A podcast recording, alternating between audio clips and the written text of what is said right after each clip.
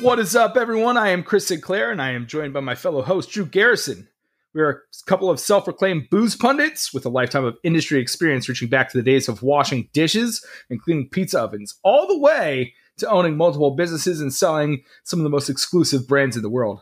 Our goal is to walk you through today's most interesting alcohol industry headlines while sipping on amazing drinks. Drew, what are we covering today? Chris, we have all kinds of fun stuff to go over, including 160 lawmakers are actually working together to help the American people. We have restaurants and bars are experiencing an unlikely enemy from within our own ranks. And we have a prominent Jamaican distillery who is closing its sugar factory. But before we get to that, Chris, what are you drinking? Man, I am sipping on uh, some Willet Pot Still Reserve bourbon. Uh, I love this shit, man. It is uh, spicy, it's creamy, and it like finishes with like a little bit of a apricot floral note. Uh, it runs about six, uh, six, 56 bucks, and definitely $56. Sorry, I had to look at my notes. And um, this is hands down one of my favorite bourbons of all time if uh, if you can't get this, uh, I, I, strongly suggest looking at the rest of the Willet line um, or things made at the Willet Distillery, like Old Bardstown. Um, it's it's going to be really hard to go wrong. What are you yeah. drinking on? Uh, well, first, I, I really dig that bottle too, and it's also like an awesome shape. So if you're into bottle design, it's um it's one of my favorites. Yeah, and, um, and it's it's slightly obnoxious to like put on a, a back bar just because of how wide it is, and it, it takes up a lot of real estate. But it's uh it's so iconic that I I kind of can't hate on it. Right, and then also comes in ridiculous sizes, whether it be a 50 ml or a 1.75, which oh, is a ginormous bottle. I love it like so much. Ridiculous that you can use as a decanter after, which is I, I I have a friend who turned his into a bong. So there you go. Or that you know, you can put your weed in there. um, so I am, uh, I'm actually flipping the script. So typically I'm drinking a spirit and you're drinking a wine. And now that's changed for tonight because tonight I'm drinking a Saperavi from the country of Georgia. And um, I'm doing the Guardians, which is a an expression from the Georgian wine house. And it's one of their more entry level wines. So with Georgian wine, it, it does tend to be a little bit more uh, aggressive. They do a lot of natural wines over there. In fact, they don't even call it natural wine; they just call it winemaking. Um, so what That's they weird. did was they took they took their indigenous grapes, and Saperavi is one of them, and they did a couple modern methods because they wanted to find a way to make it a little bit more appealing for the American palate and they came out with this line. Now they call it Guardians because they're also trying to celebrate the history of Georgia and then all the people that have been involved in that. And so this one actually has, I believe it's uh, Maya is is the woman that's on the bottle, and she's kind of like a cross between Mulan and Robin Hood. So that's pretty metal. And what's really cool right. is a a portion of all these proceeds go to more female winemakers within the state or the country of Georgia. So in terms of taste profile, it's it's juicy and it kind of really has like a cherry, almost black cherry taste to it. But as you continue to drink it, it it the tannins start to come up a little bit more. And you know, I've had my issues with California wine recently yeah. and how juicy and overly sweet it can be. And I find with this one, right when it gets to that point where you think it's going to be too sweet, the tannins kick in and it's kind of like, oh, thank God. It kind of gives your your palate a break. And what I really love about this bottle is that it's only $14. So it's worth taking a, a, risk on. It's a really fun, interesting wine. I was trying to think of something else that you can kind of compare it to, but I really don't have anything. And that's mostly to do with the fact that I don't have the wine knowledge that other people have, or that I would like have with rum or or uh, agave. But with this one, it's just like give it a try. It's fourteen bucks. You really can't beat that. So yeah, I I love this wine as well. It's um I I also my wine knowledge is slightly lacking. At least you know my my uh my internal dialogue is is that I don't know shit about wine, even though apparently I know a thing or two. But um, uh, this wine is is incredibly unique, and I, I there's this great where you're saying the tannins come up at the at the finish. What I I sort of read that as is sort of a like this concrete minerality that I really enjoy because it starts off like you're saying juicy and sort of this red grape or uh, red berry note at the beginning, and it leans sort of this harsh mineral at the back end. It's kind of like you're you're licking asphalt or concrete in like the, the, best way. In the best way, and that could possibly mean that. well, and great. I think that's I think that's what I appreciate about it so much is, you know, obviously over the past you know few years, my palate has continued or has it's just craved weirder and weirder stuff. And um, recently, you got me turned on to French and Italian wines. Yeah, you're fucking then, welcome.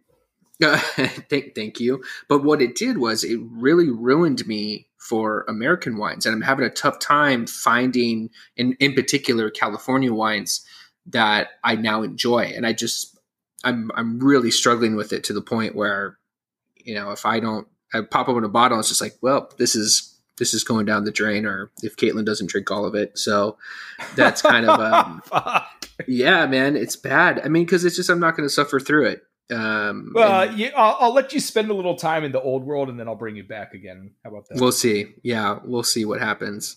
Um, but hey, now it's time for our opinion on facts that we've heard from reputable sources.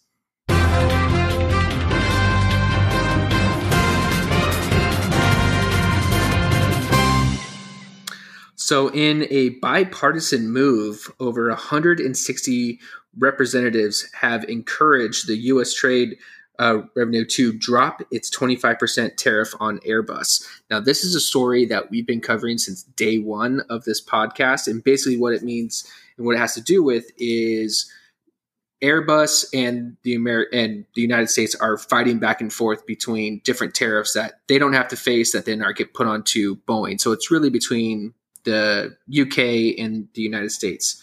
And with that has come all these different sanctions, and one of them being 25% tariff. Now we're getting to a point where there's been threats of 100% tariff, but now finally, finally, bipartisan support and encouraging of lawmakers and the parties involved to drop all these stupid argument and allow us to, you know, get single malts back down to the prices they should be at, get French wine back down to the price, French cheese, all these different things. And what we're hoping for is a decision by August 12th. Chris, what do you make of these newest developments?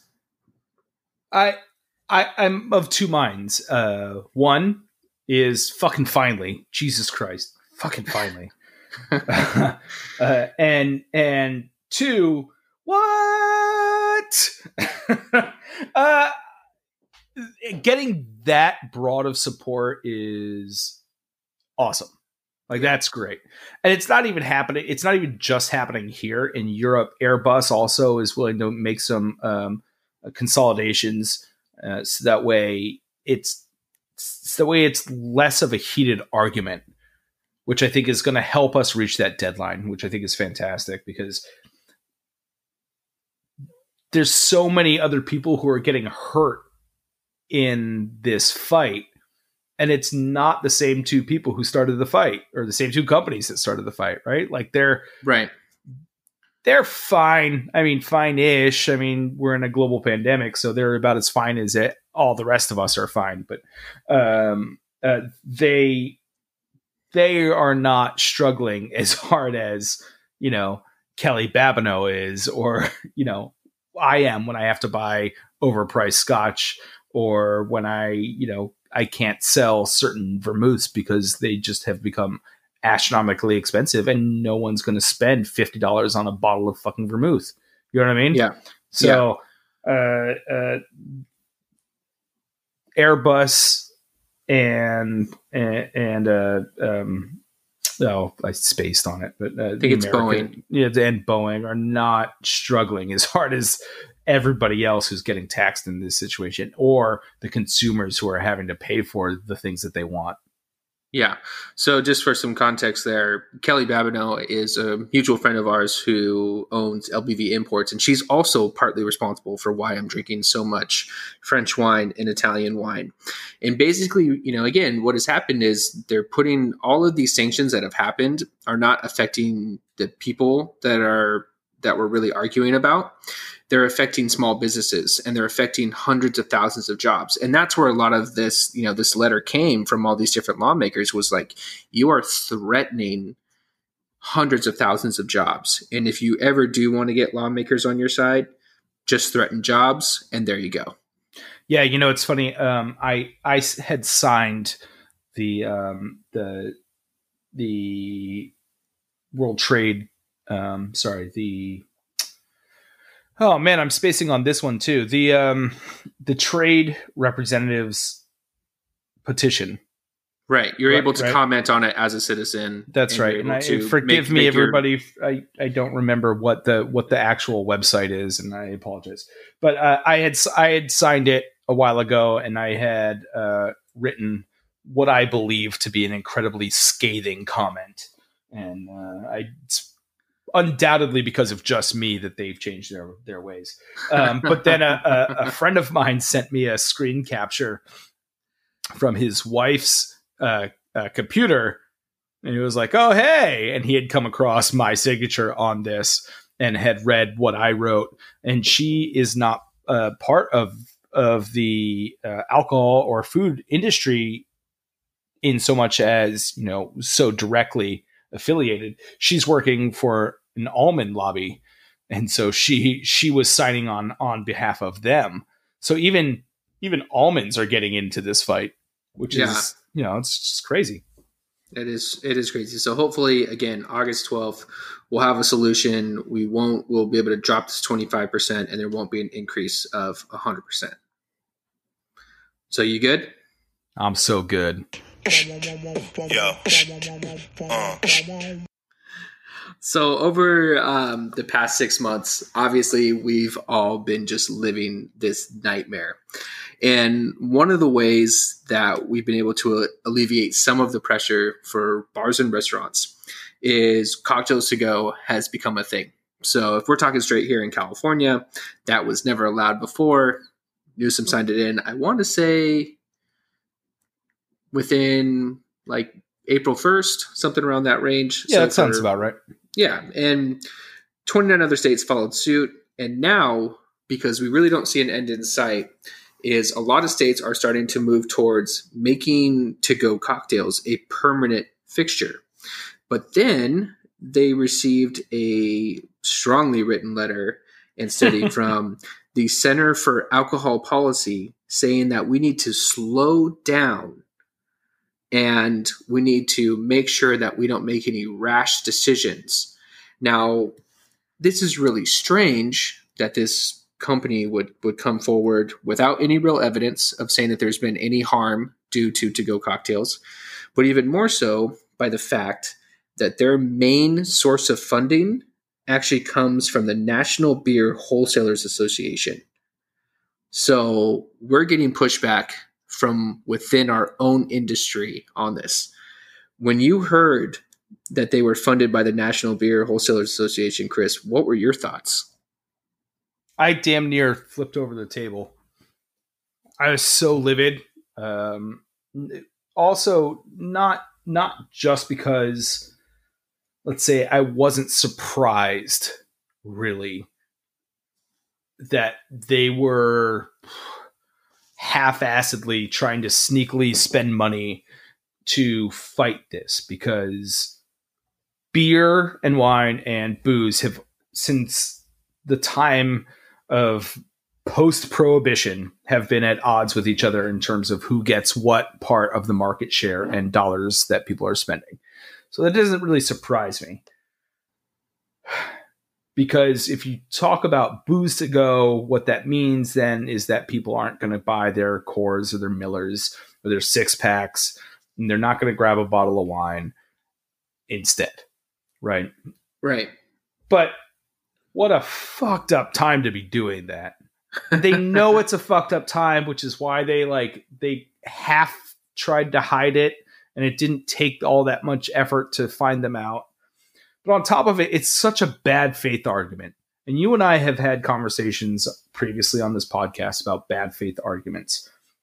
Their argument is that they took some they took a a, a clip of a some some completely circumstantial, really comedic example of kids who are dressing up like grandmas and going out and getting and buying booze while they're underage. A, good for you, kids. You showed a lot more uh, a, a, lot more chutzpah than I did growing up. And me, I just I just stood out in front of gas stations and convenience stores and hey mister anybody that I could. Uh, so the fact I have I have a little bit of admiration for these kids. Also, B, it's such a bad faith argument because literally every single person who serves alcohol does not want to go to jail and does not want to get fined. This is not people just letting letting kids just slip by because all of a sudden now they're serving to go cocktails. Like that hasn't changed anything. Like it's the same argument that you would make about to go beers or selling bottles of wine to go all they're trying to do is create this false narrative.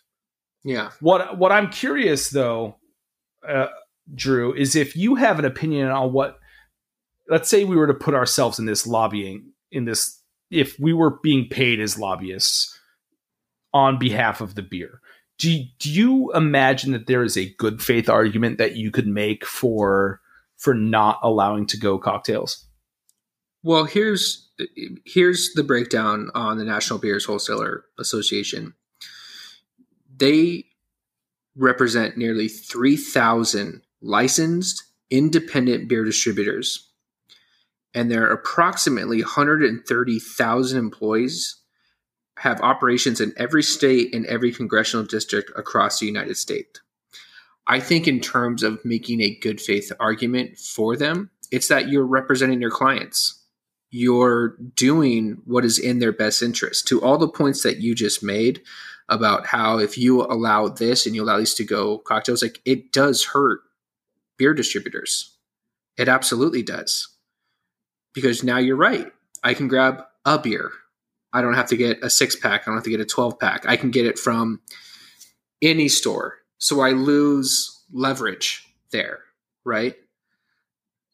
So I uh, think uh, sort of. I mean, I mean, you you could still at a lot of a lot of places around this country just buy a single beer, you know, to go, regardless, you know, at a grocery store, at a 7-Eleven, at a gas station. So that doesn't really change. That's not. I wouldn't say that that is really a valid argument. I but think, it is, but but but but there's still there are many places, even within California, that you're not allowed to do that. It's yeah, my, my store sense. being one of them.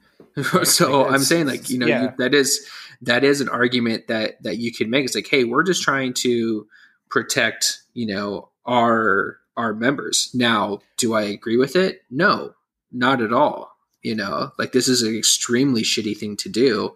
And again, especially considering that we're at a point now within this within COVID where there's no end in sight there was a time frame where we felt like things were going to get better, right?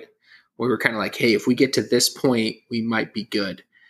And now that that no longer exists. And I think this is an industry that benefits from a rising tide mentality. And if stores close, bars close, restaurants close, nobody's benefiting here. So I think, you know, the fact that they're dragging their feet and they want us to show patience, you know, as we figure this out. I mean, it, it's just, it's completely ridiculous. And again, they're acting on behalf of their employees. I do think it's really shady that this group was was constructed to kind of hide what was really going on. Um, and but I don't. I mean, what's the fallout going to be? What can you really do as as a consumer? you know, then you have to do your research. If it sounds like everybody's represented by these people, you know, so if you like beer, you're going to have to deal with them. If you want to sell beer, you're going to have to deal with them. You know, so there's no real repercussions. It's just kind of like, yeah, you guys are kind of shitty. Yeah. Well, I, I think you know, in this day and age, uh, you know, putting someone on blast uh, has has its merits and um, and and a certain amount of efficacy, even if it does get out of hand at at, at certain points in time. I think a good. I think like a, I I try to think of like what a good faith argument would be, and yes, it has to do it has to do with employment, and it has to do with repercussions of like of supply chain, you know, or or it here in California, and it's certainly not the same in every state, but here in California, um, selling we can't sell six packs to go of beer, you know, so you have to go to an off premise store, you know, retail store like mine in order to buy those sorts of things, right? So if you're saying then that bars and restaurants can now sell to go cocktails and they can sell some of their some of their inventory, you know, their booze, then what do you say to the retail stores that cannot sell cocktails? Right? And cannot, yeah. you know, and, and it just opens up a big can of worms that we may not be prepared to answer. Um, I fall on the the the spectrum of like dope, let's do it. Like I don't that's great. Like we can figure that out when we get to when we get there. And I for sure will be one who makes that argument just because I stand to lose a lot if I'm not allowed to make to go cocktails as a store. but but restaurants can. Um, and I think that that's a fair argument to make.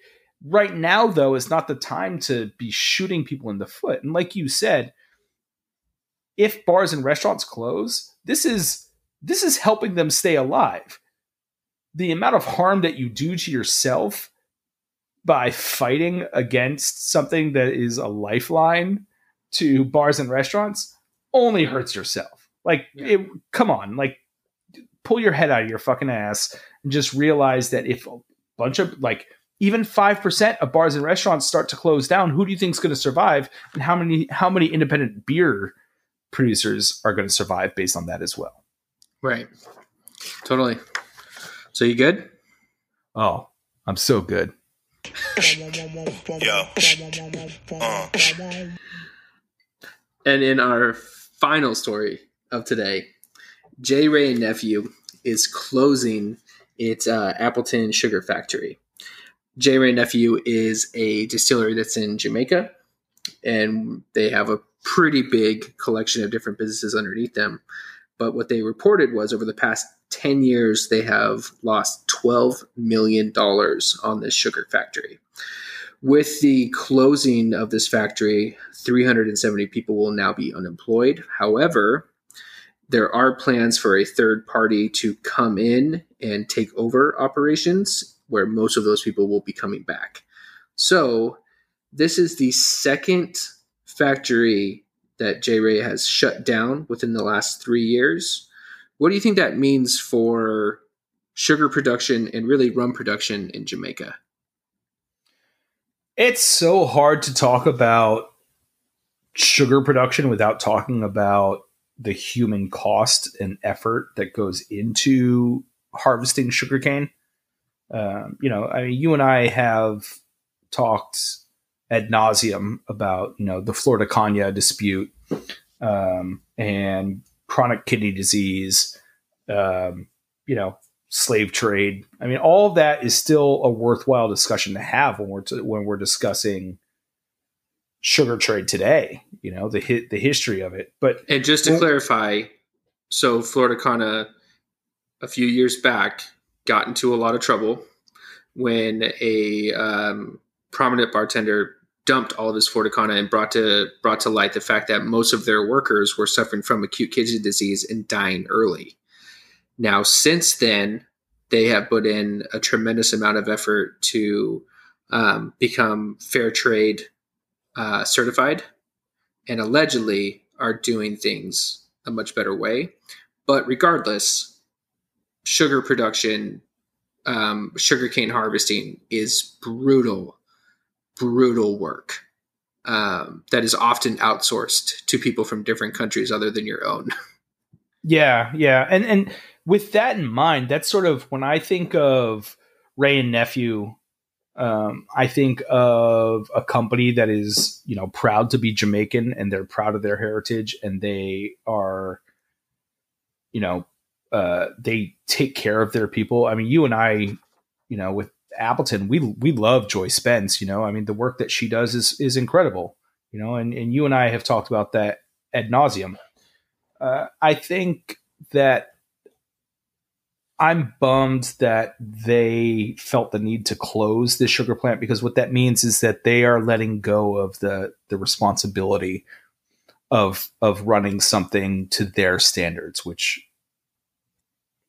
you and I, I believe, you know, consider consider that to be something that they hold near and dear and as a point of pride. Bringing in a third party is frightening because then are they going to hold them responsible for the same the same level of ethical treatment of their employees? You know what does that what does that look like? Um uh, not to mention they they didn't really see a bump in profitability or any savings when they closed that first plant out of Holland, you know. So um but they closed I they closed Holland and St. Elizabeth. Is that uh, am I correct in yeah. saying that? So is this this is the third one then that they've closed? It does sound actually more correct. So uh, regardless, you know, it's you know by by closing those and they still didn't see any any savings to their bottom line. I'm I'm curious you know, I mean they the devastation brought on by by you know the novel coronavirus really really is hitting in novel ways forgive me for lack of a better term well you know? so you like, yeah you have you have tourism that's way down so it's hard for a company that's as big as j-wray to to justify keeping up keeping something open that is costing them has cost them 12 million dollars over the past 10 years and this isn't an isolated incident in terms of sugar production just not really paying dividends. Um, another country where this is a huge issue right now is Guyana. Whereas in Guyana, over the past 150 years, sugar factories have continued to close, which then caused more and more rum distilleries to close to where it all concentrated into one. A big reason for that being sugar beets in the in Europe are a lot easier to farm. They yield a lot of content as well. So they have basically rendered sugar cane just too expensive. Yeah, well, because they don't need to be shipped either, or at least the shipping isn't isn't as extreme, right? It doesn't have to right. cross. So there's so there's also yeah, so there's also that. Now, fortunately for Guyana, they just recently struck oil off their coast, so it might just be a luxury to make to continue to, to, to, produce rum and not really worry about sugar production. But for jamaica and jamaica has you know all kinds of all kinds of crazy history. I mean they really didn't gain their independence from from the uk what, the, until like the 1940s or 50s i mean it was it was recent. And the and the things that were set into place have really put jamaica at a disadvantage because they're in so much debt to these countries. Like their freedom costs them almost everything. And um, you know, when you have these companies that are part of their identity, like a J. Wray and nephew, and they're struggling the way that they are, and they're trying to find ways to cut costs. And you know, again, you have 370 people who are now out of work during a global pandemic. Who knows what they're going to be able to do on this island? Um, they did say that some would be brought back, but you know, that might just be uh, lip service. So sure, and and if they are, at what cost, right? Like, at, or at what cost? What what what profit to the workers? You know, yeah. like what are are, are they going to have to take a fifty percent pay cut? You know, uh, what what does that mean? So I I'm interested in in in following this story. I was blown away when you sent this one to me. I really caught me off guard. Yeah, and and I do think that the the rum community, in terms of enthusiasts, are are very savvy when it comes to issues like this. And Jamaica is a point of contention for a lot of people already, as it fights for its um, as it fights for a geographical index, which is basically a recognition by the world that only certain products can come from this country. Um, they're currently working on that right now to to become a thing. So Jamaica is at the forefront of a lot of discussions within the rum community right now, and this is obviously going to be just another level of it. Um, so it'll be really interesting to see how it unfolds. I I would like to propose something to the to the rum enthusiasts out there who who may or may not be listening, and that would be let's let's start being okay with accepting um, five extra dollars on a on a bottle. You know, rum. I know a lot of the reason a lot of you guys started liking rum is because it was really really inexpensive, but that comes with a really heavy human cost to it. Um, and and a cultural cost, you know, as we're seeing now, you know, if if Wray and Nephew was that important to you guys and it cost five dollars more and you kept buying it, it might have might have made a little bit of a difference. Um, and and and yeah. I, I say that because it's it's it's across the board with rum.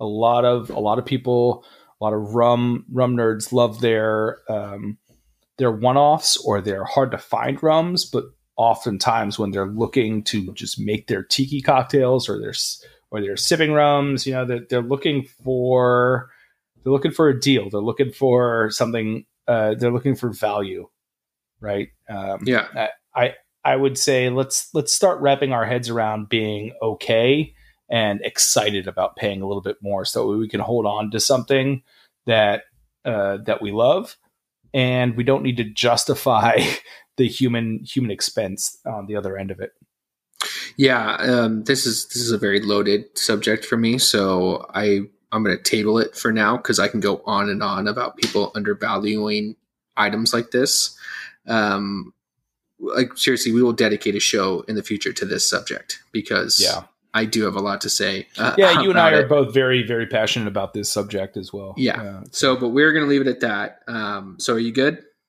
Yeah, I'm pretty good.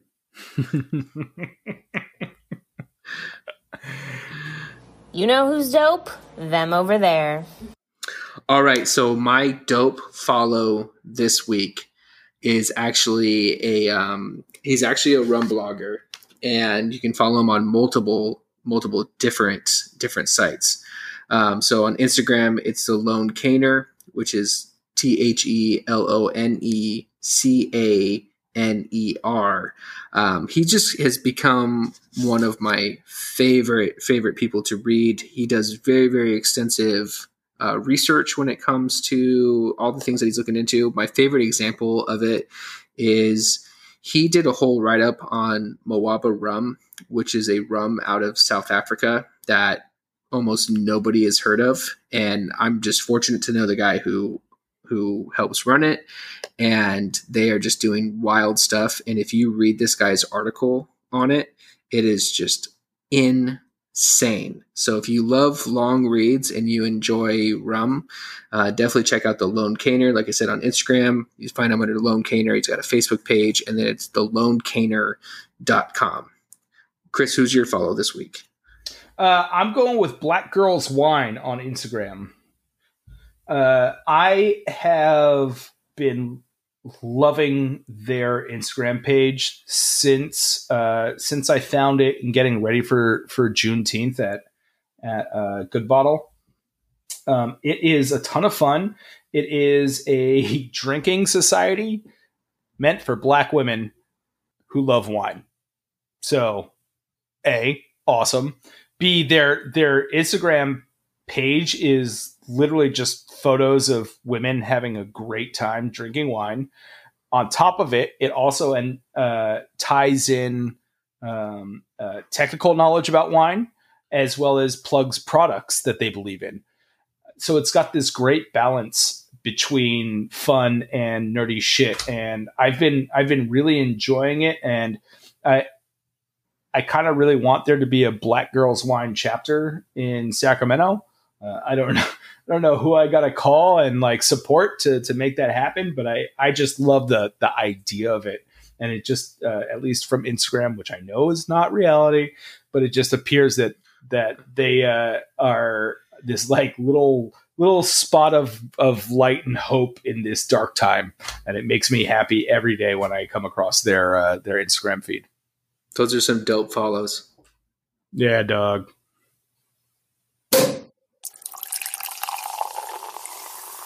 The